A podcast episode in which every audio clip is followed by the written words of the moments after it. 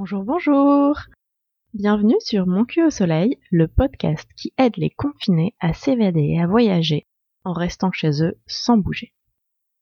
Ça va? Tu ne tournes pas trop en rond? Je t'espère en bonne santé en ces vilains temps qui courent. Et si ce n'est pas le cas, plein de bisous. Passons aux choses badines, le cul du jour. Tu l'attendais avec impatience, le voilà Pas de cul du jour aujourd'hui, seulement un avertissement. L'épisode n'est pas adapté aux enfants ni aux âmes sensibles. C'est une histoire qui m'a profondément marquée, il me fallait la raconter. Ça fait partie des rencontres et des coups de pied qu'on a en voyageant. Voilà pourquoi je t'en parle aujourd'hui.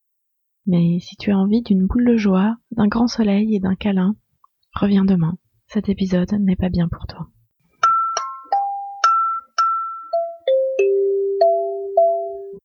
En ce moment, on est coincé à la maison tu as peut-être envie de t'évader de temps en temps. Alors, accompagne-moi quelques instants, laisse-moi t'emmener dans mes voyages, dans mes bagages. Vais-je t'emmener dans un endroit réel ou bien complètement tiré de mon imagination? Qui sait? Peut-être reconnaîtras-tu un coin connu, peut-être pas.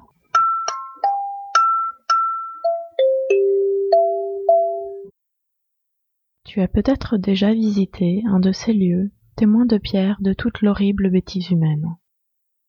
C'était un de ces temples à la barbarie, un vestige de l'innommable. Un grand bâtiment gris qui eût pu passer pour un internat du début du siècle dernier, si ce n'est les barbelés qui enfermaient chaque espace. Trois étages empilés, avec, devant, un mince couloir passant pour circuler dans l'air.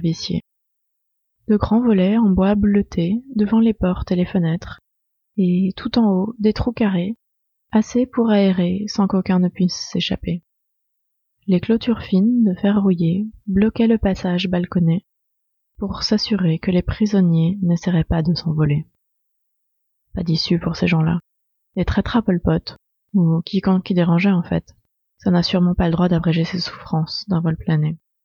Il faut bien que les bourreaux aient de la chair à trifouiller. À cette heure-ci, nous sommes seuls, horrifiés un peu plus à chaque nouvelle salle, où sont sobrement mais crûment présentés la vie dans cette prison de boucher. Seule Pas vraiment. Une petite fille de huit ou dix ans nous sourit de toutes ses dents. Comme les enfants des rues, ici, elle porte un petit panier, accroché sur ses épaules par un raffia coloré. Elle reste juste à nos côtés pour nous écouter discuter. Puis elle commence à nous parler, dans un anglais presque impeccable. Elle a glané ici et là des mots, des phrases des étrangers, et son cerveau, vorace d'apprendre, a tout très bien mémorisé. Cette petite fille, qui brille d'esprit, fait preuve d'une grande sagacité. Elle nous explique qu'elle veille sur son petit frère, encore plus jeune, qui joue au loin.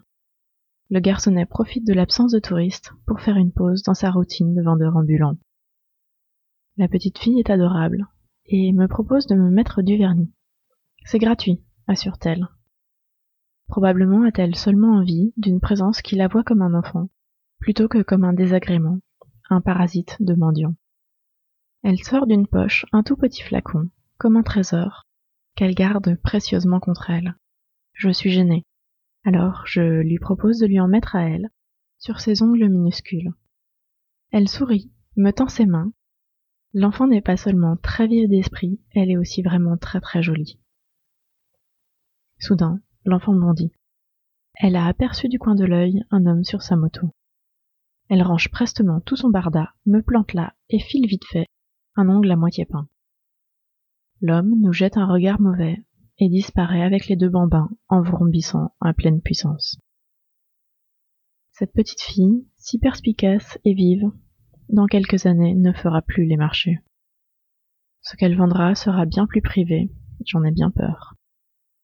Dans notre monde, elle aurait probablement été une élève modèle, ou même une petite peste, de ces mini-démons qui mettent à profit leur intellect redoutable pour diriger leur monde par le bout du nez. Mais née ici, dans ce peuple décimé, la vie de la rue l'a attrapée.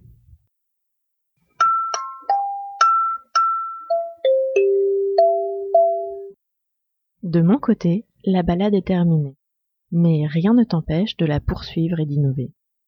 Tu as aimé? Alors, note le podcast et laisse-moi un commentaire, ça fait toujours super plaisir. Si tu n'es pas inspiré pour me rédiger un mot d'amour, tu peux toujours me proposer le cul du lendemain. Peut-être que tu auras la surprise de le retrouver dévoilé dans un prochain épisode. Reviens vite, je serai là toujours pour toi.